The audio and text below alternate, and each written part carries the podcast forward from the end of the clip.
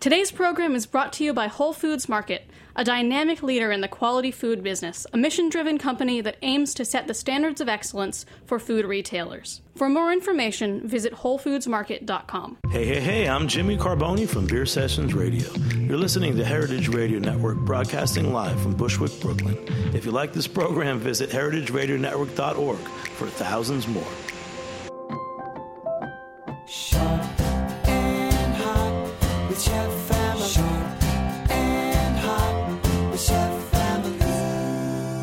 Hello, everybody, and welcome to episode 76 of Sharp and Hot. I am your host, Chef Emily Peterson, coming to you live from Roberta's Pizza in Bushwick, Brooklyn. Joining me in the studios and my producer, hi, Ann. Hello, how's it going? I'm okay. Um, it is 2.09. We are officially nine minutes late. I am 100% responsible for that. And I, uh, I, I will be two hours early and sit in a parking lot rather than be li- like I hate, Right, right. hate to be late. My father was a commercial fisherman and would say, "Emily, time and tide waits for no man." Time and tide waits for no man. It took me like 15 years to understand what he was saying. Time and tide. yeah. What, but he would be like, time and tide waits for no man. I did not know what that meant. Now I know, and um, uh, he's probably listening. But my husband will be late for his own funeral, and so Gotcha. James and I, will, James will be strapped in the car seat. I will literally be sitting in a running car for ten minutes waiting for my husband. So that we are late is. I'm sorry. I apologize. Quite all right, because I'm definitely the late for the own funeral kind of person. Are so yeah, I mean, I feel like this evened out. This was my, this was great. I have I have a pretty good reason. I took my NYU kids down to Brighton Beach this morning, and in an attempt not to be late getting to Brighton Beach, I was an hour early. There you go. So I had an hour to sit on the boardwalk. I know. It's, so I sat on the boardwalk on the beach, and I have not seen the ocean in many months at this point, Yeah, which is very sad for me um, because I grew up on the east end of Long Island in Hampton Bays. Mm-hmm. And joining us in the studio are today's guests. I have Leanne Lavin, who's the author of the new cookbook, The Hamptons and Long Island Homegrown Cookbook, and one of the chefs who's featured in the book, Chef Joe Realmuto. Welcome. Thanks for having us. Thank, you for coming on. So, um, I grew up in Hampton Bays, and You're like a neighbor. I'm a neighbor. I did not get what a privilege it is to live so close to the ocean. And that not everybody gets to do that. Or like grow up where you could just Yeah. drive down and check the waves and go back to school. That's right. so you guys get to be out there full time. Joe, you are the chef of Nick and Tony's, and also Townline Barbecue is in the restaurant La group. Fondita, Rowdy Hall, um, Nick and Tony's Cafe here in New York City, and uh, Honest Catering. We have now have a catering company as well. So I want you to know that I've been going to La Fondita summer after summer, and last summer I saw Paul McCartney, McCartney eating tacos. Yeah, yeah. We have our we have our list of people that kind of come through there under the radar, which is kind of cool about it. Actually, I you know really it's kind of stripped down and.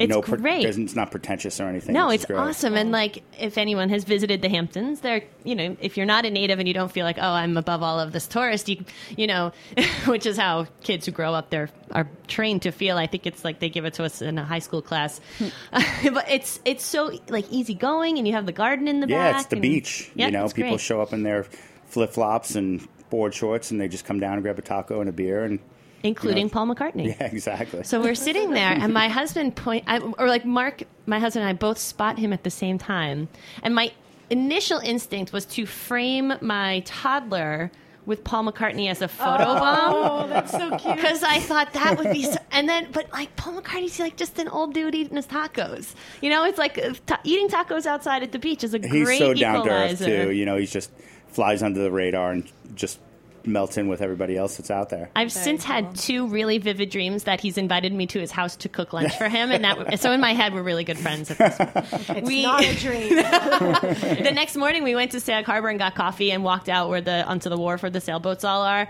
and um, Yoko Ono was sitting there. Oh, that's funny. My husband and I had tweeted and I saw Paul McCartney and, I, and he was like, "If you tweet that we saw Yoko Ono, people are it. not going to believe." it. it's the yin and the yang. so I let it be. But Let it be. Oh, Come on. Jack, do we have a sound effect for that? Like some sad horns? It was your laugh. That was the sound effect. yes, I let it be. Um, but I just I love going out there now as an adult. As a kid, I wanted to get away and move to New York City as fast as possible. But now getting to go out there and enjoy it for its beauty and everything that's grown out there in the ocean and the seafood is just a real a real treat. Oh, it's a real beautiful place. And my dad owns a farm stand out there in Oh, West where? Hampton Beach. In West Hampton Beach, on he'll, he's gonna if he's listening, he's gonna kill me that I don't know the exact address. It's on Montauk Highway on the northbound side. There used to be a surf bar. Uh, it's just east of Speonk, but there used to be a surf bar that's been closed down, but the wooden um, painted surfboards are still attached to the fence. Oh, how and it's cute. just How long across has he been there? I want to say four or five years. And uh, he has beehives all over the East End. And my brother caddies at Sebonack. And so my brother is a writer, caddies for Joe Biden and Matt Lauer and all, the- you know, like the big names who go out there. And then um, goes deer hunting, uh, you know, and keeps people's bees for them. They just have this really cool intersection of earth and fancy. Well, I think that's one of the things from the book too, is that because Long Island, you know, is still the you know most productive farmland in New York State, but has all these little microclimates, and I think you can have the homegrown food and ingredients if you're not growing it yourself, like Nick and Tony's does in the back.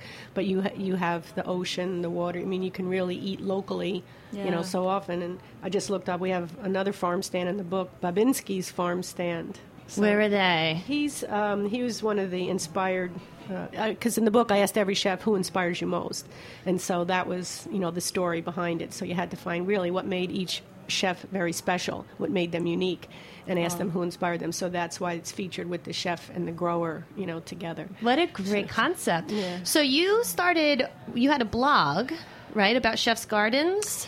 Well, I started because I've always been fascinated with gardens. I worked at New York Botanic Garden, Brooklyn Botanic Garden, and I think that gardens inspire all the artists. But I started with the culinary artist, and that's how we finally got to the point of the book. I want to know how the gardens inspire people. And then for the Long Island book, I expanded the concept so it would not be only the say fruit or tomato or vegetable grower, but also the oyster grower or the vintner or the you know all the variety of you know different kinds of duck growers. I mean, Long Island has such a uh, you know a portfolio of ingredients. You know, one of the chefs said, I think it was Tom Schaudel said it was like it's like Disneyland out here for Yeah. food ingredients. Like It's so everything you want is like local. And you know, in doing the research for the longest time, Long Island would ship their food to New York, and then it would get shipped back out again. So uh, I just wrote a chapter for a book uh, called Savoring Gotham, and this was one of the things one of the chefs said is that you know uh, now it's our time. We have our own stuff. You know, like we don't need to import stuff. So the book explores you know a lot of that and tells the good food stories besides the recipes from the chefs. When were you at Brooklyn Botanic Garden? Oh, let's see, from 2003 or 4 through 2010. We just 11? missed each other. I was there 2001 to 2003 and a half. Is that right? Yeah, I What worked in the do? in the public events department with Anita Jacobs. Oh, yeah, she's still there. yeah, Sure, yeah. I left be, to become a uh, teaching fellow, and then I ran away to culinary school. But I saw in your bio in the book that you were there too. Yeah. It's like Hamptons Botanical Garden. It's all good karma coming together. Mm. Yeah, I wanted to expand the whole, you know, say Brooklyn Botanic Garden brand, if you will, to include all the areas that are part of its mission. So besides the public events, I mean, everyone knew it for Cherry Blossom Festival and maybe the Children's Garden, and that was it. But we had great science department, horticulture, education, all the other events like Chili Pepper Fiesta. So it really celebrates. Uh, the plants and what they mean to all of us. There was another lucky place that I got to work briefly. You're not kidding. I don't know if any if everyone They're knows this. Botanic gardens close a day a week so that they can do all the maintenance, and Mm. so on Mondays we had the garden to ourselves because they were closed to the public. So for the first half of the day, the gardeners would go out, maintain all the beds. If they had to do you know pruning or spraying or whatever it was, but af- in the afternoon you had the oasis to yourself. It was It's true, and So that is cool. one of the things that the members cite as their most favored benefit is that in the summer they have the garden to themselves when they can picnic under those beautiful trees. right, beautiful. which the public, I'll tell you, that is not. That is highly frowned upon. If the public tries to picnic, they're they Uh, don't any like. other time, Yeah, yeah. become a member. You can do it. yeah, there you go. So, chef, tell me about um, your garden in the back of Nick and Tony's. Well, that garden started. Uh, actually, I've been there 23 years, and when I first started there, it was a small herb garden that Jeff had started with um, Scott Chaskey at Quail Hill.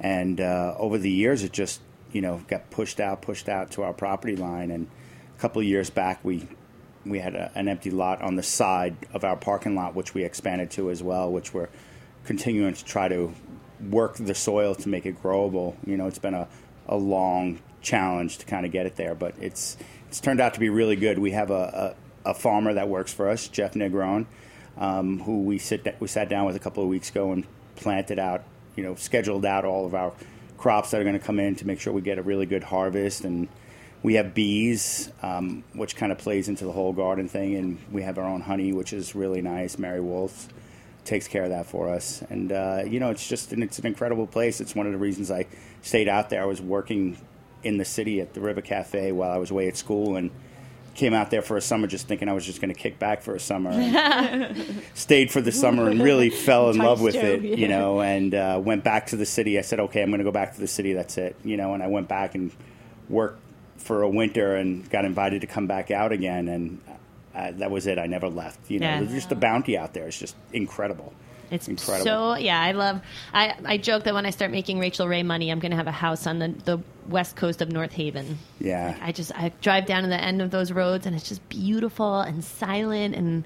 uh, yeah, a lot of times we take it for granted where we live, but it's it's really. I mean, yesterday I was yesterday morning I went out with friends and we went clamming and oyster. You know, I got a couple of dozen, dozen oysters, you know, like seventy two clams, and went home and just shucked them and.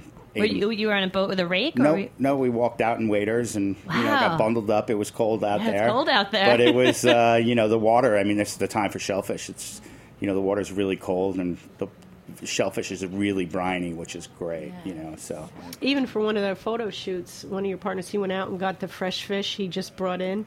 It was like really Yeah, Mark. fantastic. Yeah, when I was doing the research for the book, uh, Nick and Tony's garden there, that was one of the first, uh, if not the first, in Long Island to have the restaurant because they did it. Uh, the owners, uh, Tony and uh, Jeff, they did it in the European fashion, where of course you would have your garden, you know, next to the restaurant. You know, Right. why not? yeah, you know Jeff and Tony were actually ahead of their time. You know, they were Definitely. You know before the whole slow food movement, but for them that's what it was all about. They had lived in Italy, Mm-hmm. and you know food was just coming to their back door, fish and everything else, and it was about what was fresh at the time. You know, so the and, and the restaurant continues with that. You know, our menus are they don't change seasonally; they change you know weekly almost. You know, to what's in what's coming around and the fish and market catch and you know our Dock to Dish program that we're part of. You know, so we're able to reprint our menus and just go with what's local. You'll never see a tomato on our menu. You know, in the middle of January or February. So you guys just had the pleasure of having lunch at Roberta's Pizza, which follows a mm-hmm. similar model. we made Yeah. a point of it, so we had to come for that. How Of did you like it? Oh, it's incredible. You know, Yeah. I've actually been a big fan of this place for a long time. You know, their pizza is incredible, and I was saying earlier that I think their food is just as good as, if not better, than their pizza. You know, it's, It's simple. I love the burger. I don't know if you guys had the burger. It's one Yeah. of the very best burgers I may have I think I've ever had. It's spectacular. and yesterday I ordered it and it doesn't come with a slab of tomato on it. Mm. Which you, Good. you notice when it's not there. It's good. And it's great if you understand why it's not Yes. there. And I you know. I'm, I love that it's, you know, it's popular and it's but it's such a source of education and as a restaurateur you have or a chef you have the opportunity to teach people to change their expectations. Yeah. And it doesn't have to be this like mealy Well, Nick and Tony's has a very beautiful, you know, oven also where they do the fire roasting and Yeah. lots of good And we food. in you know, we, we in the wintertime we do pizza out of it, but you know, I was saying earlier, I really enjoy cooking food out of the oven, you know, as much as I do pizza or anything else, if not more. And there's, There's a picture. picture in the back of the book showing uh, Mm. Jeff Realmuto at Nick and Tony's, like Oh, so cooking up.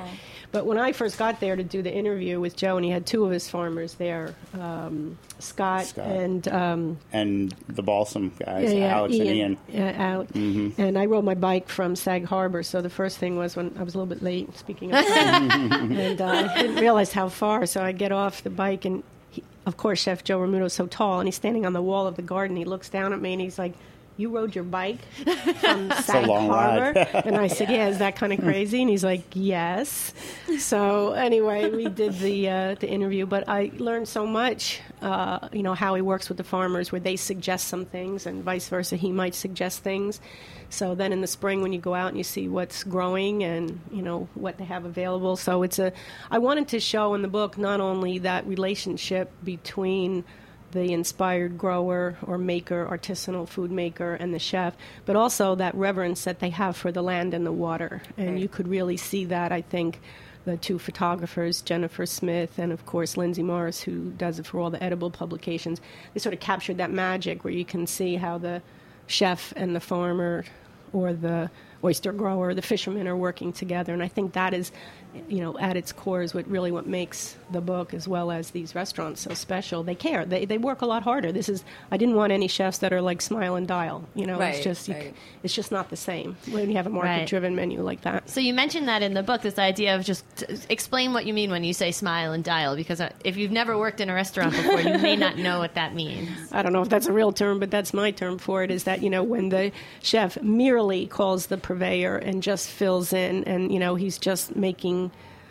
stuff like whatever the food. There isn't that attention to, and of course you have to order some things. You know, there's no question about that. But um, I think for the local part, I also like what Claudia Fleming, another chef in the book, says is that if it's like because how do you define local or native or whatever? She'll say if it grows in our area and it's out of season i'm not going to serve it in the off season. But if we're never going to have it like a banana or chocolate or coffee then i am going to have it. So i think people that steer away from the native or local they just use that as an excuse so that they can just check off on this grocery list and order from i mean it's good to eat fresh but if you're getting your food from china or Bolivia or wherever, it's not good for you. You need to eat your own soil. You need to be healthy. You need to have that. And so when these chefs really depend on the weather or the vagaries of fishing or whatever, it makes a difference. But when you eat it, you know, most of them say I get the best ingredients and do as little as possible to it. And I think that's what makes the difference. I've been trying to coin the phrase pragmatic locavore. Okay. Because pe- you know people are like, well, what do you like? What do you eat in February? I'm like avocado. You know, like I'm, I'm not gonna, I am not gonna live on Grains. radishes and you know for and turnips and potatoes. I will I will supplement my diet with other things, Exactly. and I try to eat things that are local to somebody. So That's you know, bananas are a hard one. Well, we, that's a whole other conversation to have about the banana industry, which I, I don't know enough about to talk about um, eloquently, but. We'll talk another time. I've That's, been to that's, that's a whole in nother Nicaragua and Costa episode Rica. or Right. show in and of itself. Like, yeah. So let's um let's take a quick break, and when we come back, I want to know what uh, some of those garden plants are. Great.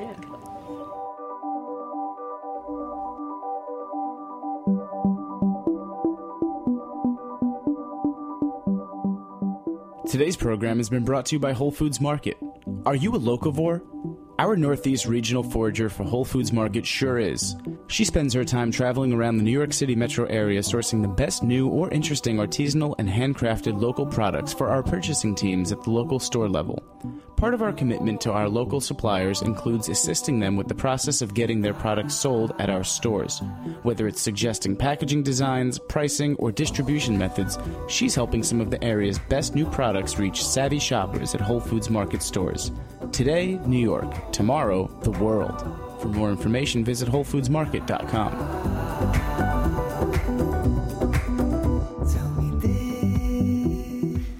Hello, everyone, and welcome back to Sharp and Hot. I am your host, Chef Emily Peterson. Joining me in the studio is my producer, Ann Hogan. Hi, Ann. Hey, how's How it are you? going? I'm all right. Good. And uh, with me is Leanne. With us is Leanne Lavin, author of The Hamptons and Long Island Homegrown Cookbook, and one of the featured chefs, Joe Realmuto of Nick and Tony's in the Hamptons. Welcome back. Thank you. you. So, um, before the break, you mentioned that you were planning out your garden for this season, and I'm wondering some of the things.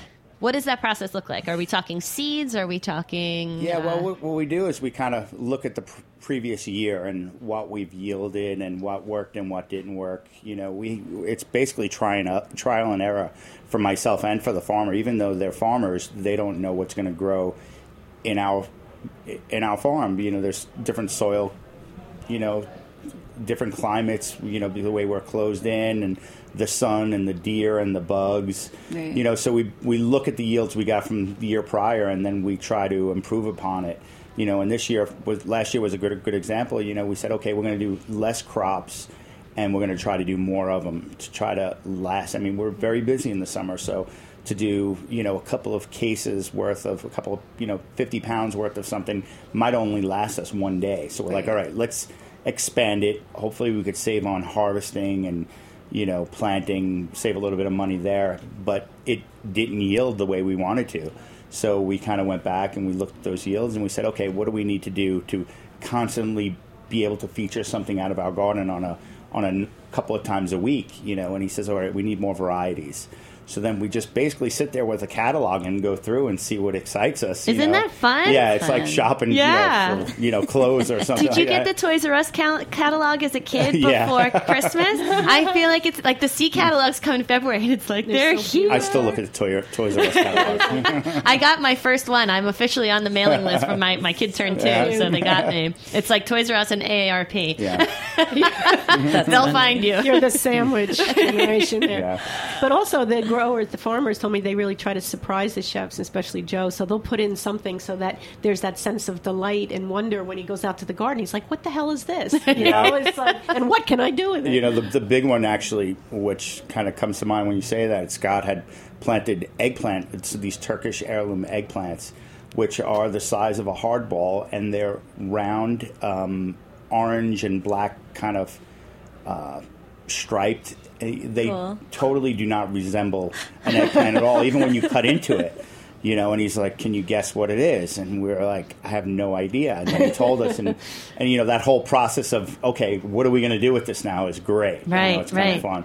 And you know, the in terms of struggling with crops, I have we have four raised bed. We, I live on a family farm, and we're experimenting with raised beds, which has been life changing. Um, but I had rainbow chard two summers ago. Be, we had so much rainbow chard, we were giving it away. And then in a different bed, I planted it again at, last summer. Totally different climate, never really got hot. And we got like some piddly little microgreens, and it just sort of fizzled out. And that's like a crop that we really rely on. Yeah. So you do you rely on local farmers if what you are asking for isn't coming in? Oh yeah, absolutely. I mean, if we're supplying our restaurant with you know thirty percent of our vegetables in the summer, I'd be exaggerating. You know, so mm-hmm. you know, Balsam Farms is is big for us, and Amber Wave and Quail Hill. You know, they'll load up with.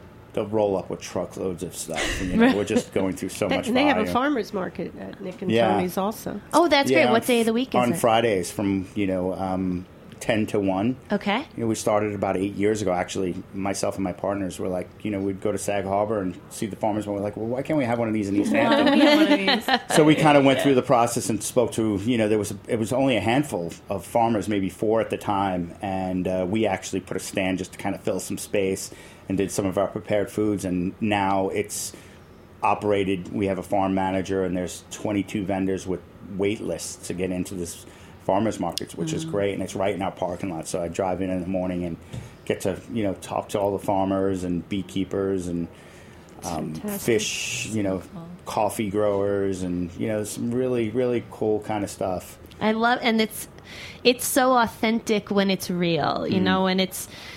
I had an experience last weekend. My husband and I went out to dinner to a place in Manhattan that was like completely greenwashed. This idea of like it's all fresh and local, mm. and I'm eating. I'm like, there is no way Yeah. that those Yeah. are not Sysco boxes down there. Yeah. And it's like, as mm-hmm. someone who puts a lot of work into like tre- Yeah. teaching people all this stuff, it's really frustrating. And it's your passion is so obvious when you talk about.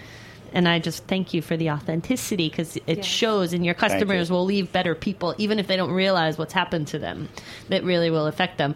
Um, in the course of the summer, do you do any preserving and putting up of stuff? We do actually. My pastry chef is really good at it. You know, we're still using jams and things like that, and my food and beverage director and m- my partner Christy are planning out things that they could even use for the bar programs as well. You know, Ah, we cool. still have ramps for our Bloody Mary boards and you know hot peppers and. Okay, like wait. I need to I- know what a Bloody Mary board is Oh. because I love a Bloody Mary. Well, if you like a Bloody Mary, you'll love a Bloody Mary board. It actually comes out.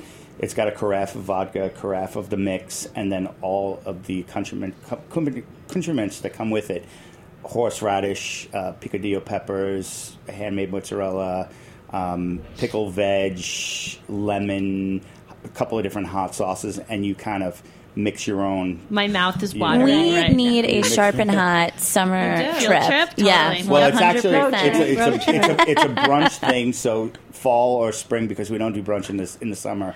You got to come in the fall or the spring. right. Actually, you know this time of year is great. So even And- closer. Yeah. Let's do Sunday. it. Let's I'm do it. in. Let's get on the train. So it's kind of fun, you know, So going ready. and make your own Bloody Mary. There's a lot of them that use like the bruised tomatoes and things. They make all the fresh Mm. tomato juice also, and the potato chips. I mean, Long Island's so famous Yeah. for right. right. So you reuse all this. And Acme Seafood does it at the Oyster Bar in New Orleans, where you can mix your own hot sauce. It's Yeah. a si- similar, mm-hmm. and that was so cool. And I was, I was like, why didn't I think of Well, that? Oh, it's That's interactive. brilliant. Everybody likes to get kind of get their hands dirty. Which Yeah, Is especially like for people who love to cook, but maybe are not gonna, you know.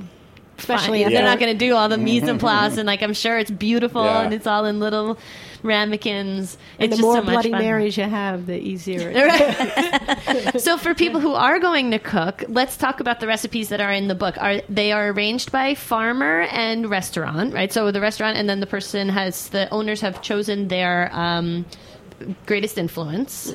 Right. So the book is broken out by the region, so it covers all of Long Island. So the Hamptons and the South Fork, the North Fork, the North Shore, the South Shore, and then each of the chefs and their inspired grower, artisanal food maker.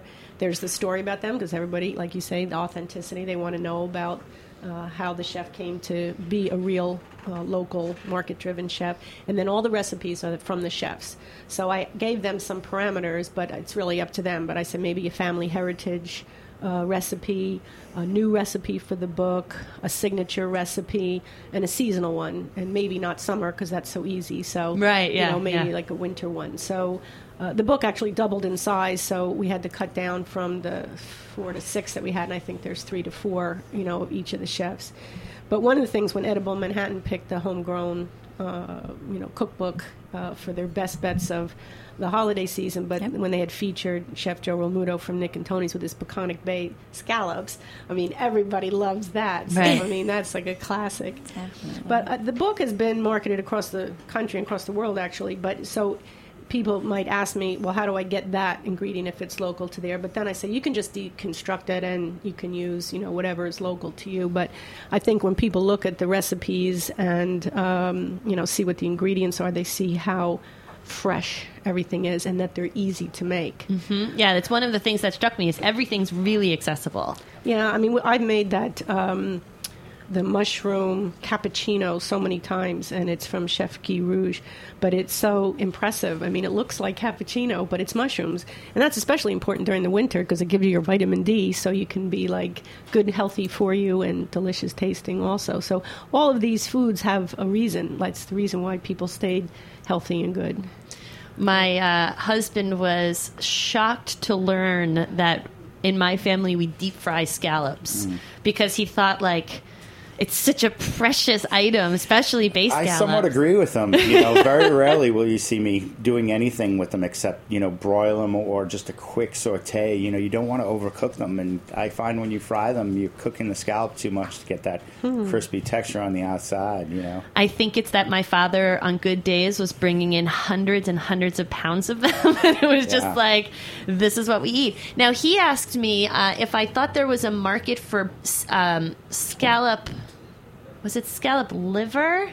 The pink. The roe. The roe. Scallop roe. And he, you know, because he still works on a scallop boat occasionally. My brother goes out scalloping. Um, and he's like, Do you think we could sell this in New York City? You know, I uh, know. you know, maybe. Um, y- you know, I that's one. Th- you know, when I go scalping, you know, I like to because I go myself. I, you know, it's for fun. You know, just for the rest. Do you have a look box? I do. Yeah? I do. One for myself and one for my son or a friend, whoever might be coming out with me. Um, and you know, one of the ways that I like, I you know, I like to just shuck them and eat them raw. You know, and Mm-hmm. I will eat the roe as well, or Mm. or just steaming them. You know. Whole and just eating the whole thing, you know, they're they're delicious. Most You know, people, get freaked out because they're a little funky looking on the inside. Well, no one. If you if you've never seen one before, the part that you eat is the adductor muscle that holds the bivalve Correct. shells together. The, there's a whole other animal in there, Yeah. and I've told people that, and their eyes are like, "Wait, what?" what? Yeah, I know, but I, I think you know without knowing, but I think that the Asian markets especially like those things. I mean, there's other cultures that mm-hmm. eat so many different things, and we kind of have like a mono menu, if you will. Here we eat like seven things or ten things. You know, for me, like I said, just coming back from Ecuador, you're exposed to so many things, uh, especially when you travel. But I bet you those you know markets would be very interested in something like that. And I'll tell you, I, that Uyghur restaurant that I was at this morning with my NYU students, there was things I don't know what we ate. I mean, it was Exactly. delicious, but it's like putting yourself into the hands of a chef who's you know tr- that you trust is going to feed you delicious things, and it was awesome. So Yeah. I would encourage anyone who sees it on a menu to order it because that'll create a demand Yep. for this product that's otherwise just going in the compost. And, Well, one of the good things, one of the things that we do, and it's a really great program, the Dock to Dish, um, they give us bycatch of the, you know, so we'll get, you know, scup, which is porgies, and we call them Montauk sea bream, or, you know, a lot of these What's things the that people don't eat, you know, um, you know, blowfish, which they actually eat, sea robin, um, skate, you know, things that just people kind of push aside, and they kind of that's part of our co-op is that we get 50 pounds of of prime catch and then 50 pounds of bycatch, and we have to figure out what to do with it and how to kind of educate educate our customers. And it's actually been really fun because you know porgies is a great one. You know, you call it porgies, everybody's like, oh, I don't like them, but you call it a Montauk sea bream, Dock to Dish, and you know, people are just like, you don't, they don't realize what they're eating until after they're done. And then you say, do you realize what you just ate? You just had a, a porgy. They're like, no. You I know, so believe fun. Yeah. I grew up on porgy. I Yeah, love porgy. Yeah. Oh my Great. god! Yeah. And it, at Fairway and Whole Foods, they're like two dollars a fish. Yeah. Everybody keep it quiet. I don't want that. I know. Dad, so, I'm sorry. Dock to Dish, do you work with Sean Barrett? I do. He and. I worked at Oakland's together Oh, when we were in high school. That's funny. Yeah, he used to come out to Hampton Bays for the summers, and I, I have very fond memories of driving around in his overheating um, Forerunner or Isuzu Trooper, Yeah, he's something got a great like that. program going now. Yeah, I just got an email from from Dock to Dish, and it's from Sean Barrett. And I, we haven't reconnected as adults yet, but I'm. Well, you have to we're- have him on the show. I know we're all in the same circle, so I have to. The circles are closing in tighter and tighter. So, if there was a um, recipe from the book. Could we share one from Nick and Tony's? If I put it up on the Absolutely. Sharp and Hot website, would, Yeah. which one would you say uh, is the most delicious that strikes you? You know, uh, I'm a big fan of the peconic bay scallops. You know, um, All right, all of these it. other two recipes, uh, you know, were two of my other favorites as well.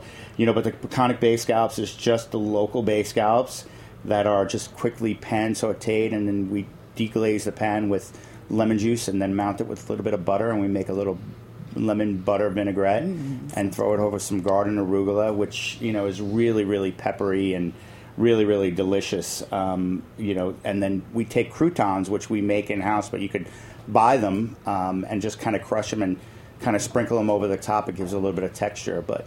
You know, if you look at a lot of these recipes in this book, which is great, you know, they're very, very simple recipes. Like that one I just described to you is pretty much that is the recipe. There's Mm-hmm. not much to it. you know, you kind of let the ingredients speak for themselves. If you have really good peppery uh, arugula from your garden, and you have these beautiful bay scallops that are just super super sweet, it's just you know it's it's unbelievable. You know, to a recipe like the garden agrodolce, uh, which is just garden vegetables with you know tomato. Uh, a little bit of sugar, a little bit of vinegar to give it that sweet and sour. It's just really, really simple and really good. I love, and and it's true. You have have really really good ingredients, and then get out of their way. Yeah, yeah. So I will type up the peconic bay sea scallops recipe and put it on sharpenhot.com. And then we are doing this thing with our listeners where they take photographs of the things that they cooked and just that they were going to post anyway, and then use the hashtag sharpenhot, and then I mail them a cookbook out of my collection. Oh, cool. So Oh, nice. uh, it's really fun. I had custom is book fun. plates made, and I mailed out a whole bunch of them last week. And one of our listeners hashtagged her lunch in Mexico yesterday. Yeah, which very was super cool. exciting. What was it? It was it was tortillas and then a ha- an avocado sliced in half, and then in where the pit had been, two halves of lime and a bottle of hot sauce and a cerveza. Oh, fun. Nice. So we're building this community of like-minded people who are listening to this show and getting cooking advice, and then using the social media to check back in with us. So I'll post thanks. this. You guys make it hashtag sharp and hot, and I'll send you a copy of the book, and I will have you guys sign it before you leave, so it'll be extra special. Oh, very Right. nice. Um, and Yes. Do you recall who's on the show next week? I know we go through this at the um, end of every show. No, and We're so oh, but. I do. Okay. But I But do. while you're doing, I'll tell you a funny story with extra things. Well, we were at Balsam Farms, and you talk about like the buy from the from the seafood. But I look down, I see purslane. You know, Uh-huh, yeah. So I said, you know, that's really good. And he goes, that's a weed. And I said, well, be that as it may, but it's selling at the green market for like two dollars a pound. Right, So yeah. you get to explore different kinds of things when you just look around. Right, that dandelion leaves, It's- Exactly. and in the Union Square Green Market, which local listeners you can also get base scallops at on Monday, Wednesday, Friday, and Saturday. Um, they have dandelion greens for like six dollars a bunch. I'm like, I'm in the wrong crazy. business. and your father can sell the shells. Right, I'm the shells. Okay, and who's on next week? Yeah, so next week we have Elizabeth Karmel. Oh yes, from our barbecue Carolina friend. Q. Yeah, Awesome. very exciting. And I want to send out a happy birthday to Leti Sue, who had her birthday party last night at uh, Alonda and raised a whole bunch of money for Heritage Radio Network. So thank you to everyone who came out. It was really fun. We had a bunch of wine donated, and no two bottles were the same. So I I was charged with doing something with it. So I came up with a game called Wine Roulette, and I was the wine oracle, and I would ask people personality questions and then make a recommendation based on what they Amazing. it was real. I, I think I need to, to make an app. It was. I think you it it. was really fun. Um, and also, big congratulations to the folks who won IACP Cookbook Awards over the weekend. Our very own Dave Arnold won for, and I and I got his name right, not the English muffin guy, not the Wendy's oh guy. man, yeah, no, Oh, I Dave have to Arnold. look. I was a judge this year. I Oh was yeah, so, so. Dave Yeah. Arnold won for Liquid Intelligence. Um, Leanne won for Good. My fr- uh, Leanne Brown for Good and Cheap. Oh, she won Judge's Choice. Thank you so much. Yeah. and I'm I'm totally blanking on the rest, but everyone who was nominated totally deserved it. Um, everyone who won really deserved it, and I'm really excited for everyone. Absolutely. So Sure. congratulations! Uh, next week we will be back on the air with barbecue queen Elizabeth Karmel. If you want to get in touch with us, you can go to sharpenhot.com. I'm Chef Emily P on Twitter. Nick and Tony's is the restaurant. You're also on Twitter, right, Chef? I am, What's your handle? Almedo. Say, I'm sorry, I talked over you. Joseph Realmuto. All right. Oh, I totally butchered your name, That's and you okay. didn't even correct Nah, me. that's That's all so polite also of you. Also on Instagram. And uh, we will be making a field trip out. Mm-hmm. The cookbook is the Hamptons and Long Island Homegrown Cookbook. Leeann Lavin, you are also on social media. Yes, at Chef's Gardens. That's so easy to remember. And so or Garden Glamour. I have two. Well, I just retweeted one of them, so Yeah. we'll, we'll find it. there we go. Until next week, everybody, keep playing with fire and knives. Thank you. Thanks for listening to this program on heritageradionetwork.org. You can find all of our archived programs on our website or as podcasts in the iTunes Store by searching Heritage Radio Network. You can like us on Facebook and follow us on Twitter at heritage underscore radio. You can email us with questions anytime at info at heritageradionetwork.org. Heritage Radio Network is a 501c3 nonprofit. To donate and become a member, visit our website today. Thanks for listening.